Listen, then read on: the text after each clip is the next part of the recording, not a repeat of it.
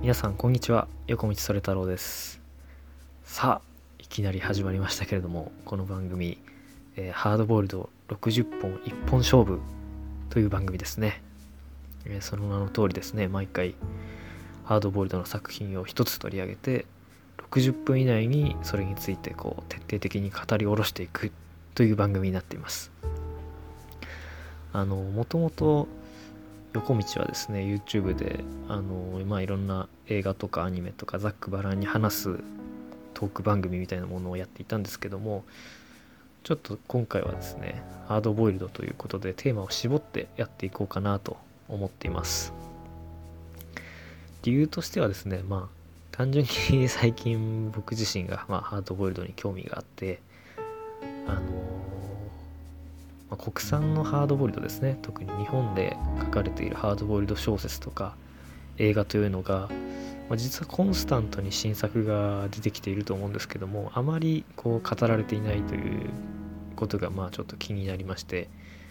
あのそれについてまとめていけたらいいなということで今回の番組を企画しました、まあ、まだまだですね僕もハードボイルドに関しては初心者で詳しくないところもあると思うんですけどもこの番組を通して一緒にあのリスナーの皆さんと勉強していけたらいいなと思っていますのであの軽い気持ちで 聞いていただけたら助かります。はい。それでですねまあ今回は、えー、第1回ということで早速取り扱う作品を発表していきたいと思います。えー、原良作でそして夜はよみがえる。という作品を扱っていきます。はい。これはですねまあ日本のハードボイルドですね。まあ、やっぱり第1回ということでこれ結構何を扱うかっていうのを悩んだんですけども、まあ、国産メインに扱いたいなというので国産。そしてハードボイルドの典型的な特徴がこうきちんとよく表れているものがいいなと思いましてこの作品はそういうザ・ハードボイルドみたいなところがあるのであの最初に扱うにはね分かりやすいかなと思ってこれにしました。それでですねまずはまあ今回は第1回ということでこの作品について語る前にまずざっとハードボイルドっていうのはそもそも何なのかっていうことについて触れたいと思います。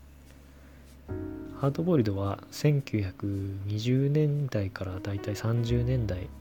大戦間期と呼ばれる時代ですね。第一次世界大戦と第二次世界大戦の間の時期に流行った、えー、文学ジャンルになります。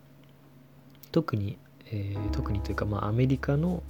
パルプフィクションという、まあ、安い読み物雑誌みたいなもので流行ったジャンルですね。中心的な雑誌になったのがブラックマスクという雑誌でそこにハードボイルド小説がたくさん載っていました。ハードボイルドというとですね、まあ、今ではこう結構広い意味で使われていてなんとなく男臭いもの全般にハードボイルドなみたいな形容詞をつけたりするんですけれどもあのもともとはこれは私立探偵ものを意味する小説だったんですね。小説ジャンルだったんですね。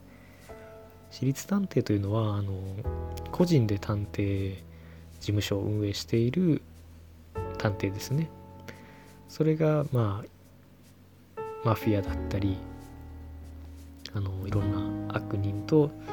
たった一人で立ち向かっていくというストーリーが、えー、典型的ですね、えー、代表的な作家にはですねレイモンド・チャンドラーとダシール・ハメットというこの2人がいますね。とある批評家の方なんかはダシール・ハメットの「マルタの鷹」という小説を読めばこのハードボイルドというジャンルの全てがわかるとおっしゃっているぐらいですね。あの非常に影響力が強い2人の小説家です。例えば日本でも村上春樹さん代表的な小説日本の小説家ですけれども彼がレイモンド・チャンドラーのファンとして知られていて実際に翻訳を手掛けたりもしていますね。ということでまあ今回はハードボイルドの歴史についてはその辺りでとどめておいてあの、まあ、今後何回も扱うことになると思いますので実際の「そして夜はよみがえる」という作品の方に移っていきたいと思います。この作品はですね1988年初版で、えー、作者の原亮さんのデビュー作になります。長編デビュー作ですね。あの、まあ、文庫版の裏にですねチャンドラーに捧げられた記念すべき長編デビュー作となっていまして非常にレイモンド・チャンドラーからの影響が色濃いというふうに言われています。まあ、確かにですね実際読んでみた感じもあの1920年代から30年代の、えー、ハードボイルドの黄金期ですねクラシックなハードボイルドの時代の作品の香りを随所に感じられるような作品になっているので第1回にはこうふさわしいんじゃないかと思いまして取り上げさせていただいた次第ですね。それではですね簡単なあらすじをちょっと文庫版の裏から引用させていただきます。西新宿の高層ビル街の外れに事務所を構える私立探偵沢崎のもとへ海部と名乗る男が訪れた。男はルポライターの佐伯が先週ここへ来たかどうかを知りたがり20万入った封筒を沢崎に預けて立ち去った。かくして沢崎は行方不明となった佐伯の調査に乗り出し事件はやがて過去の東京都知事狙撃事件の全貌とつながっていく。というふうになっていまして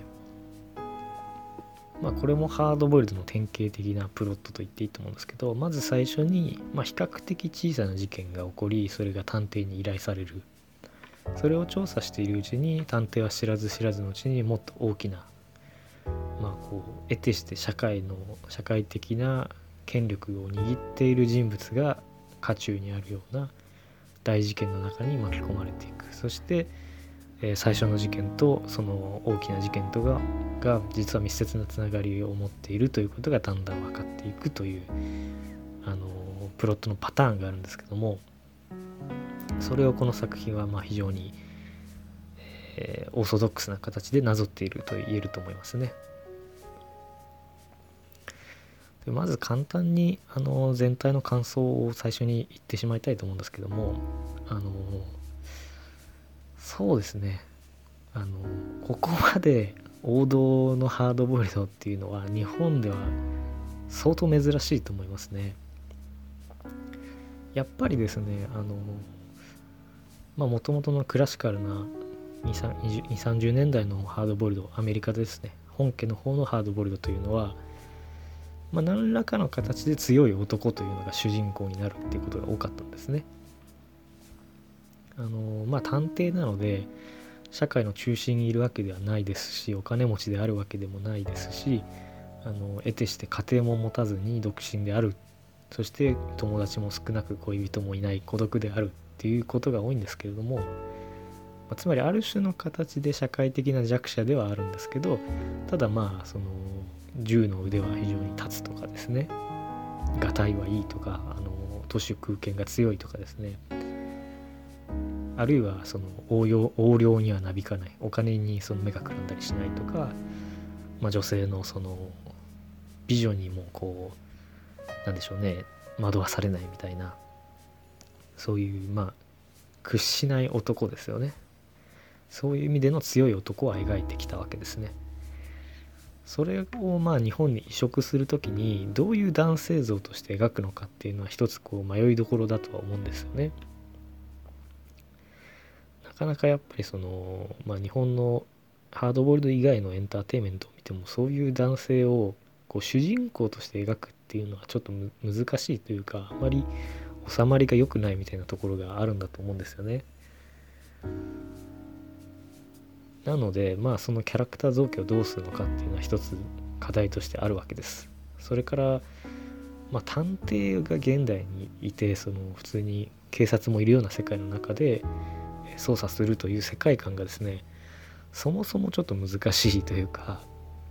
警察がこう普通に事件を解決してしまったら探偵の出番はないのでそこをまずどうするのかっていう問題が発生してきますよね。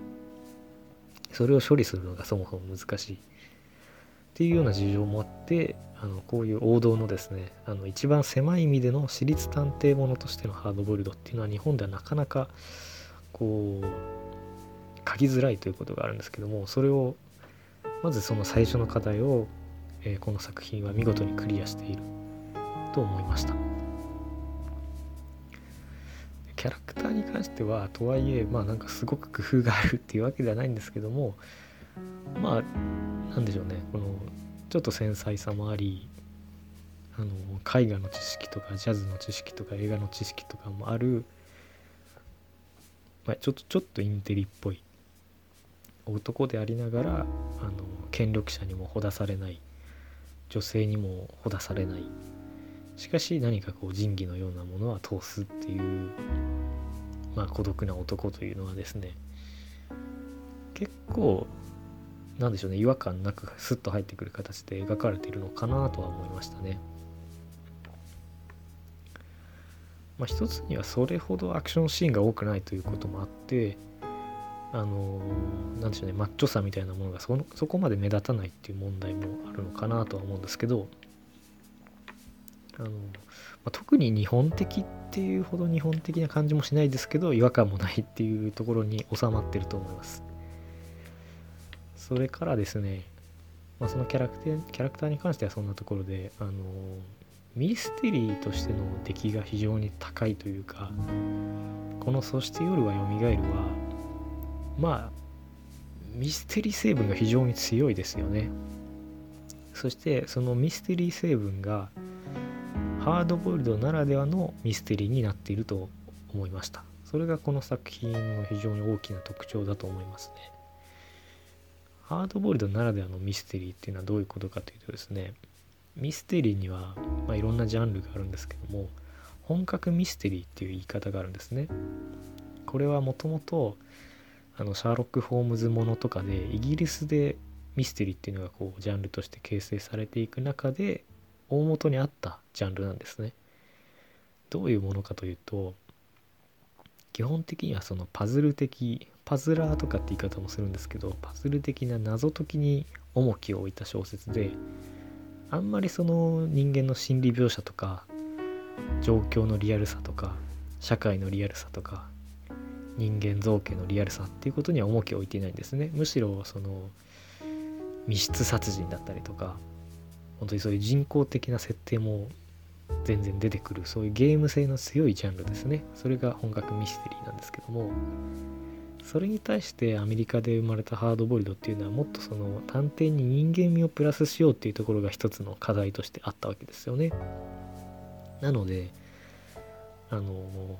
まあ、ミステリー本格ミステリー的なものがもし現実にあったらどんなものなんだろうっていうようなこうリアルさを求める傾向がかなり強いんだと思います。なのであのまあそういうちょっと密室殺人ですとか不可能犯罪というよりはもうちょっと何かこう人間関係のこうネットワークをたどっていって真犯人を見つけるというようなアクション性が強いミステリーになってるんですけどもそのハードボイルドならではのミステリーっていうのを結構この作品は突き詰めた形で実現していてそれはまあ一言で言えばフーダニットの極致だということだと思うんですよね。フーダニットというのはあの、まあ、本格ミステリー用語なんですけどもこれは誰が殺したのかという意味で、え犯罪の、まあ、実行者をあの、まあ、実行者の、え謎解きを重視したミステリーのことを指してますね。つまり例えば、まあ、名探偵コナンなんかを想像していただくと分かりやすいと思うんですけどもあれは、まあ、大体こう閉鎖空間があって一つの部屋とか一つの屋敷とかその中で、まあ、何人か容疑者が限られている中で誰かが殺人を犯した犯人はこの中にいますみたいなそういう形式のものですよね。もともとあれをフーダニットっていうんですけどもただあの本格ミステリーの場合はハウダニットそこにですねじゃあ密室殺人をどうやったのかとかあの凶器はどこに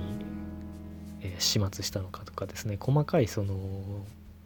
事件のディティールですねそこを重視する傾向があるんですけどハードボイルドの場合はその誰がやったのかというのを突き詰めて人と人とのつながりがこうどんどんどんどん広がっていって小さな事件事件がより社会的に大きな事件に発展していくっていうそういうあのフーダニットの連続みたいなものをこうやっているケースが多いんだと思いますけどこの原亮の「そして夜はよみがえるは」まあ、それをかなり推し進めた形で描いていてハードボイルド型のミステリーでも本当に本格ミステリーに匹敵する複雑さというかちょっともうともするとあの、そこら辺の本格ミステリーを乗り越えてしまったぐらいの複雑さをこの作品は獲得していると思いますね。はいということでちょっと長く話してしまいましたけども、まあ、実際のプロットですねどういう話でミステリーが展開していくのかというのをちょっと触れてみたいと思います。そうするとですね、まあ、ハードボイルド型ミステリーっていうのはどういうものなのかっていうのもはっきりしてくると思います。まずですね、あの先ほどあらすじでも話した通り、物語冒頭で探偵の沢崎という、まあ、主人公ですね主人公のもとに、えー、海部という謎の男が来ますで佐伯というルポライターを探してるんだけども知らないかっていうふうに言われるんですねで知りませんよっていうのをまあ非常に皮肉を、ま、交えた形で言うんですけど同じ日にですね、えー、美術評論家のですね更科修造というまあ非常にこう権力のある人物ですねがいるんですけどそこの弁護士から電話がかかってきて佐伯という名前にあの覚えはないかというふうに言われて、えー、ちょっと明日来てくれないかという形で依頼を受けるんですね。まあくしくも同じ日に佐伯というルポライターの名前。この時点では沢崎はあの佐伯のことは何も知らないんですがの名前を2回聞くことになります。というちょっとどうしたことだろうっていうような形で、えー、物語がスタートします。それからまあ翌日にえーと更科の家に行くとですねあの佐伯修造から見ると佐伯あ失礼しました。更科修造から見ると佐伯直樹というルポライターは、え義理の息子にあたるんですね。どういうことかというと佐伯直子というのがえー、佐伯直樹の奥さんなんですけどこれが更科修造の娘なんですよ。そしてその、まあ、娘婿というかあの義理の息子である佐伯が行方不明になってしまっているんだと。でそれを探してほしいというような依頼をえー、更科修造とそしてこのまあ妻である佐伯直子から受けるという形になりますそれからですねまあこの海海部という最初に、えー、出会った男がいるんですけどもこの謎の男の行方も途中で分からなくなってしまいます。ということで、あの佐伯修、えー、と失礼しました佐伯直樹というルポライターとこの海部という謎の男、まあ、行方不明になってしまった男が2人いるわけですけどもこの足取りを同時並行で追っていくというのが序盤のストーリーになっていきます。すでにちょっと複雑ですよね。あの、行方不明者が2人いるということで、その足取りを同時並行で追っていくわけなんですが、まあ、佐伯の方の足取りは結構簡単に追えるんですね。どうやら、あの、佐伯は行方不明になる前に、とあるスクープを掴んでいて、それがこの海部という男と何か関わりがあることだったということがわかるんですね。で、2人は協力してその謎を追っていたらしいと。その過程で何かこう危険を察知した佐伯がどうやら沢崎に連絡しようとしていたんだけれどもその前に誘拐されてしまったということが分かってきます。などということをですねまあ追いかけている間にまた一つ事件が起きてしまいます。それはですね、えー、佐伯のマンションですね行方不明になってしまった佐伯のマンションに、えー、見知らぬ男の死体が突然こう置かれているというか、まあ、とある男が死んでしまっているという事件が起きるわけですね。まあ、これは何かというと、えーまあ、伊原という謎の、まあ、警察官らしき人物ですね警察手帳には伊原と書いてあるんですけどの死体があると。いやこれはどうしたことかと思っているとですねあの主人公の沢崎の事務所に何者かが侵入した形跡があるというようなまた新しい事件も起きます。いやいやこれはどうしたことかと。こういうふうにですねあのハードボイルドの特徴の一つは謎がまた謎を呼ぶというかですねあのミステリーがリアルタイムに進行していくという面も特徴的なんですよね。例えばまた名探偵コナンを例に出すとですね。あのあれは事件が起きるっていうのが前半パート。そしてそれを事件を解決するというのが後半パートというふうにきっぱり分かれているパターンが多いですよね。事件編解決編みたいな感じで分かれていることが多いと思います。あれはですねまあ事件が起きた後に探偵が出てきてその謎をまあそのすでに出ている情報をもとに推理していくという形になると思うんですけどもハードボイルドの場合はちょっと違くてですねあの細かい事件が散発的に次々連続して起きていくという形式が多いんですね。なのでなかなか全ての情報があの一度にできる出てくるということが少ないんですよね。少しずつ小出しに小出しに出ていって、えー、バラバラだと思っていた事件がこうつながりがうっすら見えてくるというような謎の展開の仕方をしていきます。そして複数の事件の背後にフーダニットですね。何者かの黒幕の姿が見えてくるというような、えー、パターンが多いと思います。なのでこのリアルタイム性というのもあのハードボイルドの特徴でこの作品の場合はですね結構そのリアルタイム性もまた強くてですねあの正直最後の1ページまで事件が動き続けますね。なので、まあ、非常に緊迫感があるんですけども謎解き部分を追っていくのが結構難しいというデメリットもありますよね。かなりこう精神を集中するような必要があるのかなと思います、まあ、もちろんそんなに一生懸命謎を追わなくても推理ですとか情報が2点3点していく様っていうのをこう楽しむだけでもジェットコースターみたいなあるいは迷路に迷い込むような楽しさというのもあると思いますけれども、まあ、特にこの作品の場合はその迷宮感みたいなものは非常に強いと思いますね。さてその事務所への侵入事件というのが、まあ、起きるんですけども、まあ、海部の足取りもですね追っていくとどうやら海部という男は記憶喪失になっていてそしてまあ何か使用済みの銃を所持していたということが分かってくるんですよね。そして同時に佐伯の足取りを追っていると、まあ、佐伯が、まあ、何かのスクープを掴んでいたらしいということなんですけども何かというとですね怪文書スキャンダルというのと関わりがあったんじゃないかっていうことが見えてきます。これ何かと言いますとですねまあ時系列的にはえー、この作品の現在よりもちょっと前にあたるんですけども東京都知事選に関わる事件でして、えー、現知事がですね向坂深夜向かい坂かなちょっと わかんないんですけどまあ向坂深夜としておきましょうが都知事なんですけども彼がまだ候補者であった時にまあとある女性と隠し子がいるんじゃないかそしてそれを認知していないんじゃないかというですね差出人不明の文書が、えー、ばらまかれてちょっと人気が落ちてしまうというような事件があったんですよね。その事件に佐伯は携わっていたと。そしてですねもう一つあの東京都知事狙撃事件というのに関しても追っていたんですよね。それは何かというと、まあ、その怪文書スキャンダルのちょっと後ですね。演説中にですね向坂信也、えー、現知事当時の候補が演説中に狙撃されてしまうという事件があったわけです。ただですねまあ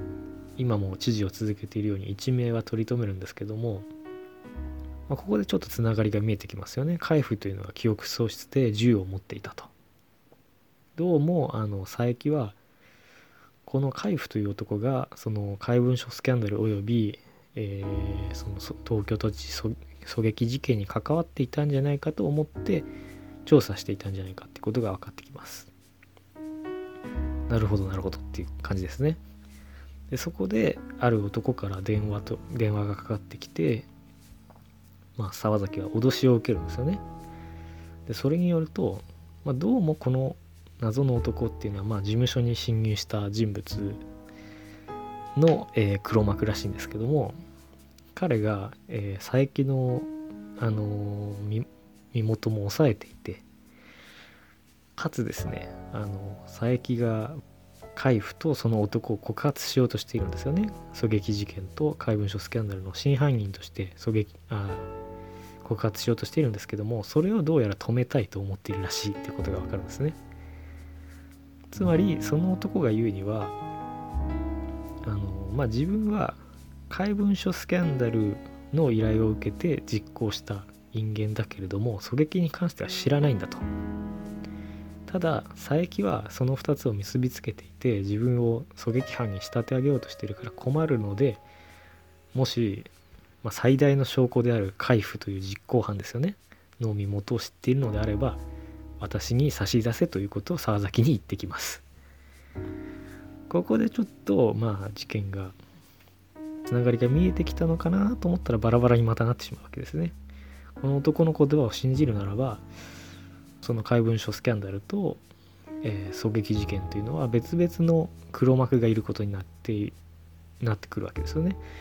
で海部はそのまあどっちに携わっているのかわからないですけども少なくとも佐伯は、まあ、その両方に関わってるんじゃないかと思っているという形になってきますね。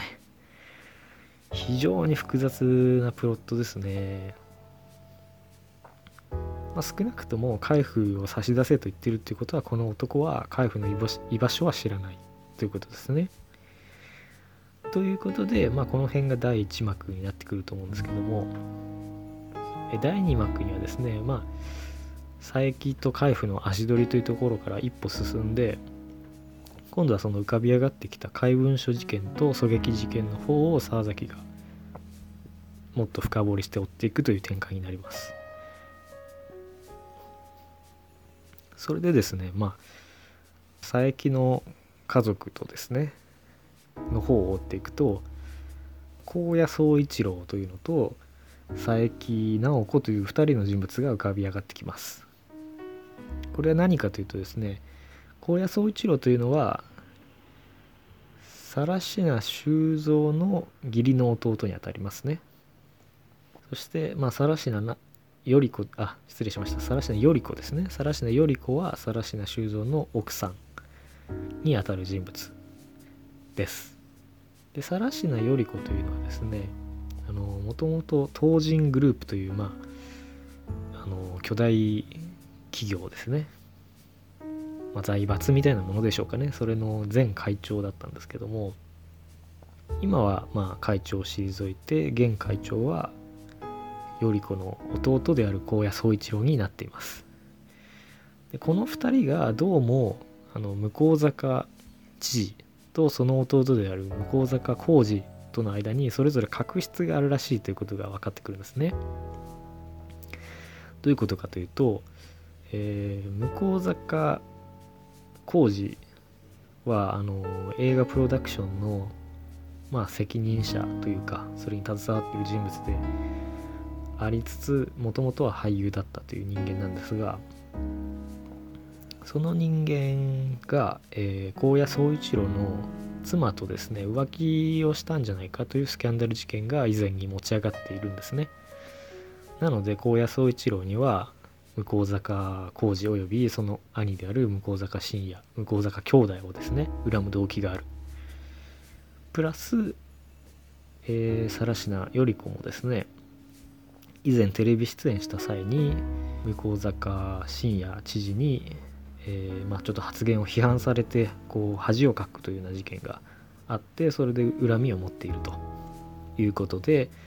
向坂兄弟と荒野指定ですね荒野兄弟の2つの兄弟の対立と図式というのが浮かび上がってきて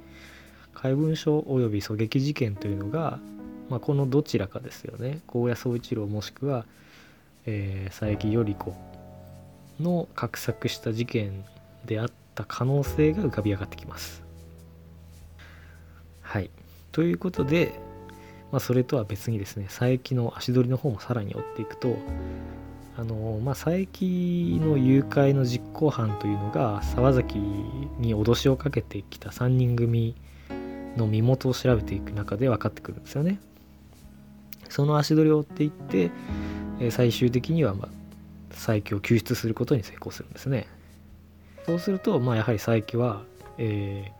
高野宗一郎と曽根というですね、まあ、あのこれはまあもともと東人グループの重役だった人物でと更科頼子がクビにしたということで更科頼子に恨みがある人物なんですけどもその、まあ、高野宗一郎と曽根が密会している現場というのを写真に収めていてそれによってですね怪文書スキャンダルおよび狙撃事件の背後にその2人の結びつきがある。ということの証拠を握っているんだというふうに言うんですね。というところまでが、まあ、第2幕になります。で第3幕はですね、まあのまあ、佐伯と海部そして怪文書事件と狙撃事件の結びつきというの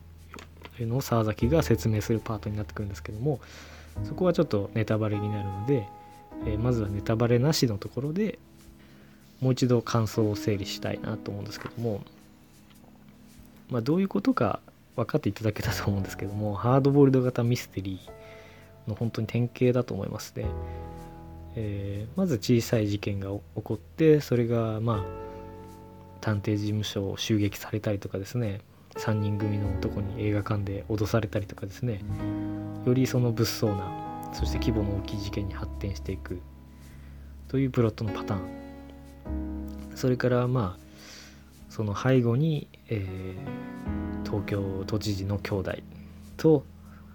東人グループという巨大企業の、まあ、一族との対立というですね非常にその、まあ、社会の実権を握った人物の配合関係というのが浮かび上がってくるというような図式ですよね。そしてまあ複数の無関係だと思われていたような事件がだんだんと結びついてきて全体として一つのまあ星座のようにですね浮かび上がってくるというこのパターン、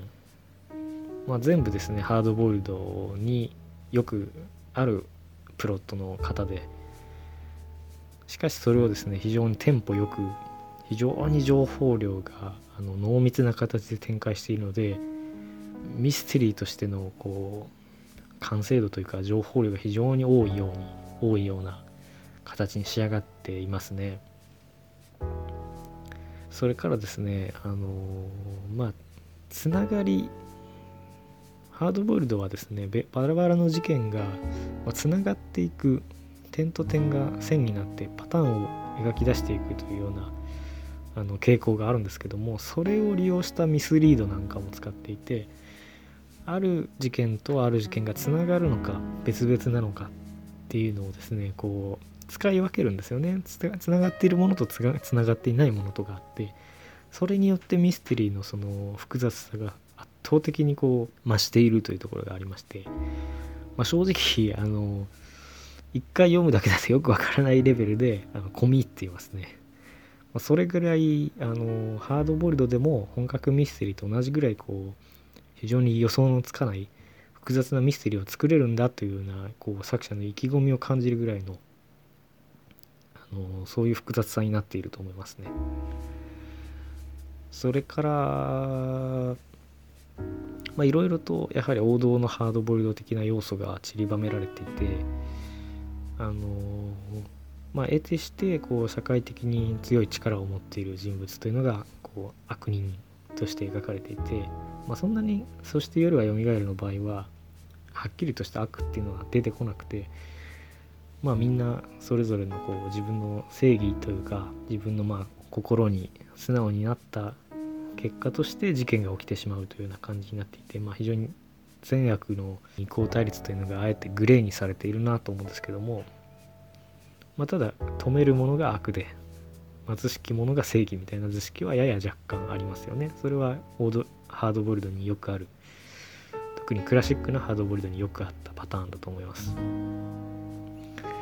それからまあこの沢崎という探偵のキャラクターですよね。何を言われても皮肉で返す。それからまあ確固とした世界観を持っている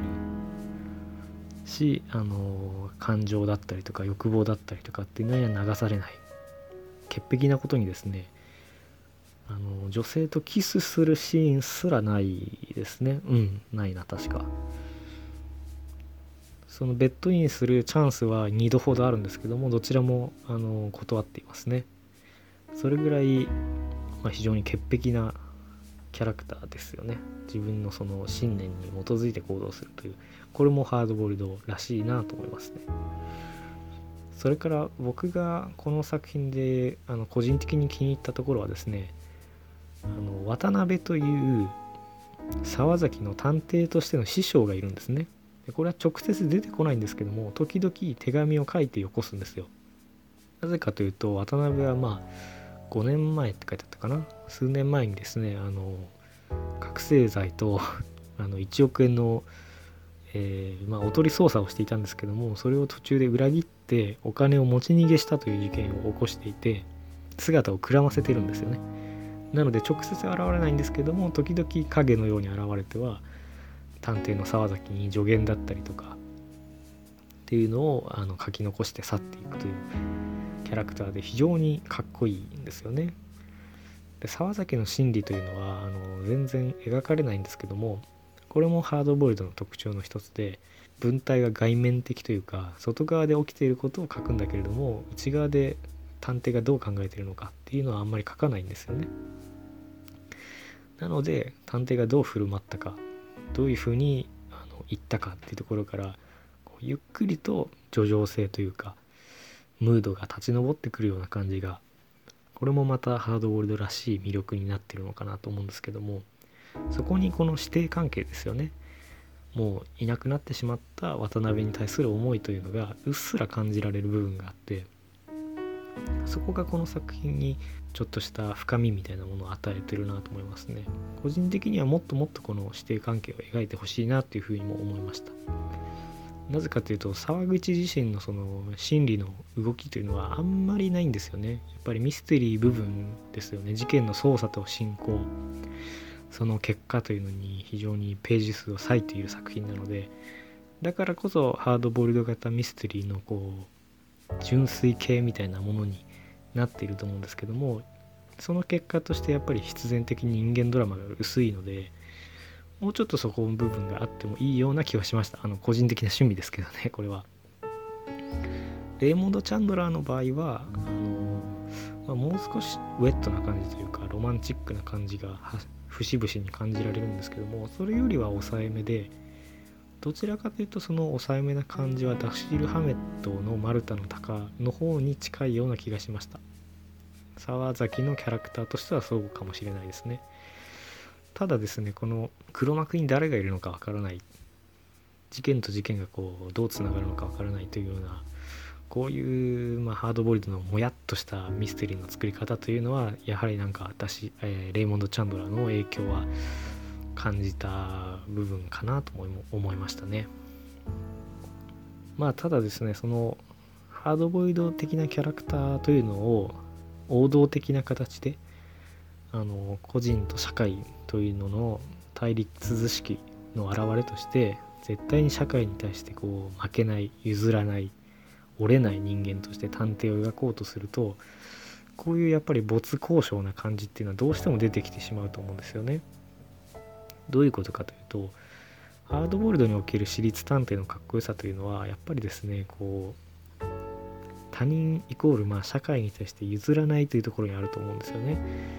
それは例えばあの、まあ、悪人に対して譲歩しないとか絶対に許さないっていうようなところもそうですし依頼人に対して正義を貫く絶対に守ってみせるというようなところもそうなんですけどもそういう超越した感じですよねある種人間を超えてしまっているような一歩上の存在に高まってしまったような存在というのを描くとですねどうしても逆に言うとその友達付き合いみたいのが希薄になってしまったりとかまあ言ってしまえば人をこう心から愛することっていうのはなかなかキャラクターとして描きにくくなってくるわけですよね。つまり心を開くとそれは探偵としてのこう弱さというか、まあ、危険性につながってくるわけですよね。そういうまあ他人に対しての恐怖心みたいなものの裏返しなのかもしれませんね私立探偵の強さというのは。まあ、具体的には美人の依頼人が実は真犯人であるっていうパターンが結構多いんですよね。それはまあ女性の美しさっていうのが男性にとってはある種こう自分の身を滅ぼしてしまう危険性を持っているっていうあのそういう別の面もあると思うんですけども社会というか自分の外側に広がっている世界そのものに対して心を開くことの恐怖っていうふうにも捉えることができると思います。つまり私立探偵というのはもう自分以外には何も信用しないんだと。でそれを最後まで貫く。その代わりに友情も愛情も、えー、捨て去らなければいけない時があるっていう、まあ、そういう孤独人間のまあ根本的な孤独みたいなものを表現したジャンルだとも捉えることができると思うんですよね。僕自身はそういうものとして私立探偵というのをどういうキャラクターとして描くのかというのに非常に興味があります。あとはそうですねまあ男らしさの描き方としてもあの面白いなと思うんですけどもつまり男性像をどう描くのかっていうことでっていう観点でも面白いなと思うんですけどもまあそれについてはねちょっと 語っていると長くなってしまうので、えー、今回はこのぐらいにしたいと思います。さて今は43分ぐらいなので、えー、最後にちょっとネタバレパートですね。あの事件の真相に触れたいと思いますのでもし実際に作品を読んでみたいという方はですね、えー、ここでちょっと止めていただいて、あの実際に本を手に取っていただきたいと思います。ではネタバレパートに入りたいと思います。はい。これはですね結構複雑なんですけれども結論から言うとですね怪文書事件と狙撃事件の真犯人黒幕というのは別々の人間だったという結末になるんですね。怪文書事件の方の真犯人は、まあ、佐伯の話ではですね高野宗一郎ということになっていたんですけども実は違いました。これは沢崎の推理によるとえー、更科頼子の方ですね。更科修造の妻。そして高野宗一郎の姉の人物が実は真犯人ということになります。でなぜかというとですねあのまあ高野宗一郎と向坂兄弟との間の因縁っていうのはさほど実は強くないんですよね。まあ、その妻を弟に、えー、寝取られてしまったというようなスキャンダルがあるだけなんですけども。頼子の方はですねもっと強い動機がありまして、まあ、対向坂兄弟に対してというよりは高野宗一郎への因縁というのが強くてですね、まあ、何かというともともと頼子っていうのは前会長だったわけじゃないですか。それが宗一郎が生まれてきたことによって会長の座を奪われてしまったと。かつ、まあ、根本的な対立として2人は、えー、異母指定なんですよね。お母さんが違うんですよ。なのであの自分のお母さんの方をですねお父さんにこう平等に扱ってもらえなかったという不平等感をですね頼子はまあ根本的に抱えていてその恨みが犯行につながったというふうな説明になっています。ということはですね、まあ、怪文書事件の、えー、バックにいたのが頼子だったということで佐伯というルポライターを誘拐したのもこの頼子の一味だったんですね。まあ、なぜかというと佐伯は狙撃事件とあの怪文書事件の犯人を同一視していたのでこのままだと狙撃事件のあの犯人にも自分が仕立て上げられてしまうというそういう危険性を彼らは感じていたのであの、まあ、誘拐する必要があったんですね。なんですけれども、まあ、ちょっとそこら辺の事情は詳しく説明すると厄介なので、まあ、そういうことだと思ってください。じゃあですねあの海部の方の誘拐それから狙撃事件の犯人は誰なのかというとこれは驚くべきことにですね向坂知事本人だったという結論になります。これはかなりミステリーとしてはあの凝った結末だと思いますね。あのまあ榊原という副都知事が怪しいんじゃないかっていう偽の推理も出てくるんですけどもそれが覆されるプラス被害者だと思われていた向坂知事本人が犯人だったというですね東大元暮らし的な結論にもなるわけで、まあ、これはやっぱりミステリーとしての完成度を高めたいっていうような作者のその意気込みを感じざるは得ない感じざるを得ない部分ですよね。でどういうことかというとおかしいですよねこれあの向坂知事の狙撃事件はそもそも知事が狙撃されたという事件なわけですから犯人になんかなりようがないって思うんですけども沢崎ちょっとどうしちゃったんだって感じなんですがまあ簡単に言うとお芝居だったんですよね。狙撃されたふりをしてあの自分の得票数を同情票によって上げようとしていたんですよ。ただしそこでまあトラブルが起こってですね逃走中の車が横転してしまい犯人の1人は死亡。そして1人、まあ、海部ですねはそあの記憶喪失になってしまってもともとは自首する手はずだったんだけどもなかなか自首してこないぞおやおやってことになって計画が狂ってしまったんですね。もちろんその記憶を失ってもですねそのままその海部という男が出てこなければ狙撃事件の方をですね怪文書事件の犯人になすりつけることができるので別にいいんですけどもここでもう一つ計画が来るのが記憶喪失になった海部が佐伯と出会ってしまい2人が協力して過去の事件をその追うようになってしまったということなんですよね。でこのままいくとあの自分たちにも危害が及ぶんじゃないかということを危ぶみ、えー、向坂知事が指示して、えー、海部、まあ、本名は諏訪という射撃の名手なんですけども彼を誘拐というか、まあ、身柄を拘束したというのが、えー、結末になります。まあ、その事務所に侵入したのは誰かというと、えー、よりこの部下の曽根という人物。まあ、厳密にはそのまた部下なんですけどね。それからまあ佐伯のマンションで死亡していたのはこれはあれですね海部を誘拐しようとして正当防衛で打ち返されてしまった高坂浩二の、まあ、部下ですね。ということになっています。ということで、えー、まあその怪文書事件と狙撃事件というのは、まあ、バックでつながっていたわけではなくて別々の黒幕がいたということになりますね。非常に入り組んだあの結末だと思いますね、まあ、しかもです。と思いきや型のその推論がたくさん出てくるんですよね。佐伯をその助け出したことで事件が解決するのかと思いきや高野宗一郎、えー、が黒幕かと思いきや頼子。頼子が単独犯かと思いきや榊原が怪しい。榊原かと思いきや東京都知事というふうにですね。まあその黒幕というかまあ犯人がこう二転反転二転三転していくというあの推論の型になっているので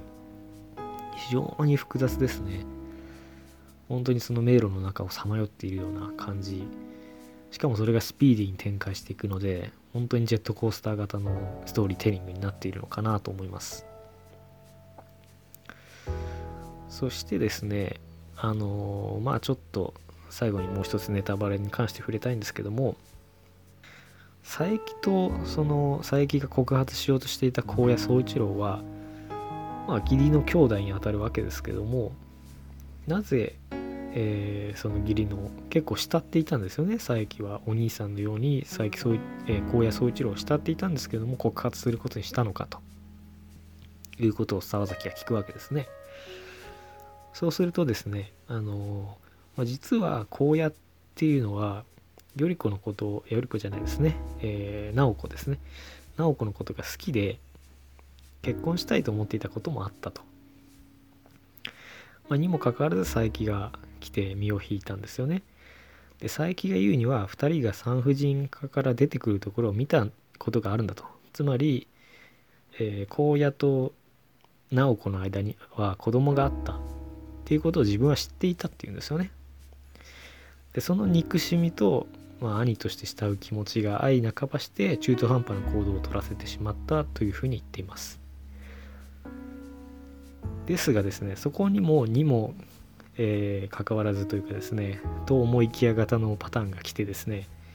あの実はその時妊娠していたのは荒野の子供ではなくてその佐伯の子供だったっていうことを直子本人が言うわけですねでも荒野に本荒野本人にはそのことを言えずに、えー、とっさにあの佐伯の子供ではないと言ってしまったというふうに言っていますね。それで自分で荒野を説得して、えー、子供を中絶して佐伯のと結婚することにした。っていうふうに言っていて。まあ、この辺りの心理は非常に複雑でちょっと複雑すぎて 強引な気もしなくもないんですけどもまあでもうーんまあちょっといろんな解釈ができるような気がしますよねこの直子の行動に関しては。まあ、つまり高野宗一郎の、えーまあ、そもそも高野宗一郎と何かそういう、まあ、性的な関係があったかどうかっていうのがはっきり書かれていないのでよくわからないですけども高野宗一郎に気を使って嘘をついたのかちょっとその辺りの 行動の動機というのがこうグレーではっきりしない感じがするんですけども、まあ、まさにそういうグレーな感じっていうのを描きたかったんだと思うんですよね。ハードボイルドはですねまあ基本ドライで進むんですけども最後の最後で事件を起こした当事者だったり被害者だったりっていうののあの、まあ、感情の爆発というかウェットな部分が出てきてそれに対して探偵がまあある種の倫理的な行動をとるという結末が多いんですけどもあの原尞さんが影響を受けているというあのレイモンド・チャンドラーもそういう例えば長いお別れロング・グッドバイとも言いますけどもそれなんかはそういう結末になってますよね。そのウェットさを描く時に人間の悪い部分ですよね。こうブラックな感情を描くパターンと根底には人間の善意があるホワイトな感情を描くっていうパターンが2つあると思うんですよ。でそういう観点で言うとこの原亮の小説はその中間ですよね。グレーなウェットさっていうのを描いていてまあ佐伯もですねあの荒野が荒野をお兄さんとして慕う気持ちもある。けどもやっぱり直子をその取られてしまったというような憎しみもあるそして結局ですねあのまあこれはちょっと割愛したんですけども佐伯というのは本当は荒野を告発するつもりはなくて単にお金を取ってですねあの、まあ、直子と離婚して別の女性と結婚しようとしていたんですよね。にもかかわらず直子は献身的に佐伯の行方をこう沢崎に依頼して探させていたわけですよ。そういうような本当に何か、まあ、お互いのその感情のすれ違いというかお互いが素直に行動しているがゆえにこうすれ違ってしまうというような、まあ、そしてそれのそのどの感情が悪いともいいともつかないそういうグレーな中間的な感情というのを、まあ、あえて描こうとしてるんだと思います。ま、それによってちょっと直子の行動がよく分からなくなってしまったという部分もあるんですけどもあのもしはっきりした解釈があるよという方がいらっしゃるなら教えていただきたいですね。そしてですね、まあ最後に諏訪が出てきて、あの、まあ黒幕は知事でしたよみたいなことを証言してくれるんですけども、諏訪というのはまあ最初に海部と名乗って出てきた男ですね。結局、こいつどこにいたのっていうことになるんですけど、あの、捕まってました。あの偽刑事ですね佐伯がのマンションの中で死んでいた偽刑事の、えー、人に捕まって、えー、向坂浩二の運営しているプロダクションの、まあ、映画撮影スタジオみたいなところで拘束されていたんですよね。あの拘束しないで殺しちゃえばいいじゃんって思うんですけど あのその辺ちょっとよくわからないですけど、まあ、どうもその手下が裏切ってお金を要求しようとしていたらしいので、まあ、人質に使おうとしてたのかなっていう感じですよね。それで言うとついでに言うとスキャンダル事件のあの黒幕は、えー、より子ということになってるんですけど、まあ、正直より子にもそそれをするだけの動機は感じないというかそれだったら両方ともその何でしょうねまあ、まあ、怪文書事件はより子でいいんですけども佐伯を誘拐したのもえーと、向こう坂陣営っていうことにした方が、まあ、つまり黒幕は一つだったっていうことにした方がちょっと話はすっきりしたような気はするんですけどまあそこはちょっと、まあ、プロットっていうのは全体としてこういう機的に関わり合いを持っているので別の都合でそうなってるのかもわかんないですね。ですいませんちょっと話がそれましたけども最後に、えー、諏訪が出てきてちょっと沢崎と話をして諏訪はですねあの寿命が残り少ないということで非常にちょっとこう悲しい別れをするんですよね。そのまあ冒頭で一度しか会ってない諏訪とのこうちょっとうっすらとした友情というところもちょっとレイモンド・チャンドラーっぽいのかなっていう気もしました。あのこの諏訪もですねもともと家族、まあ、自分が寿命が短いっていうことで家族にお金を与えるために狂言狙撃事件に加担したということだと思うんですけどもそれにしてはちょっといいやつすぎるような気もするという人物なんですよね。あのまあそこもちょっとグレーな、うん、人間の感情というか諏訪と沢崎の関係にしても、まあ、友情とも取れないちょっとグレーな部分もあるということで、まあ、そういう複雑さを描こうとしたのかなとも思いました。ということであのちょうど60分になろうというところなのではい今回はこの辺りにして、まあ、次回はですね今回も話に出ていたレイモンド・チャンドラーについて扱いたいと思います。それでは、えー、ご清聴ありがとうございました。ご感想があればコメントお願いします。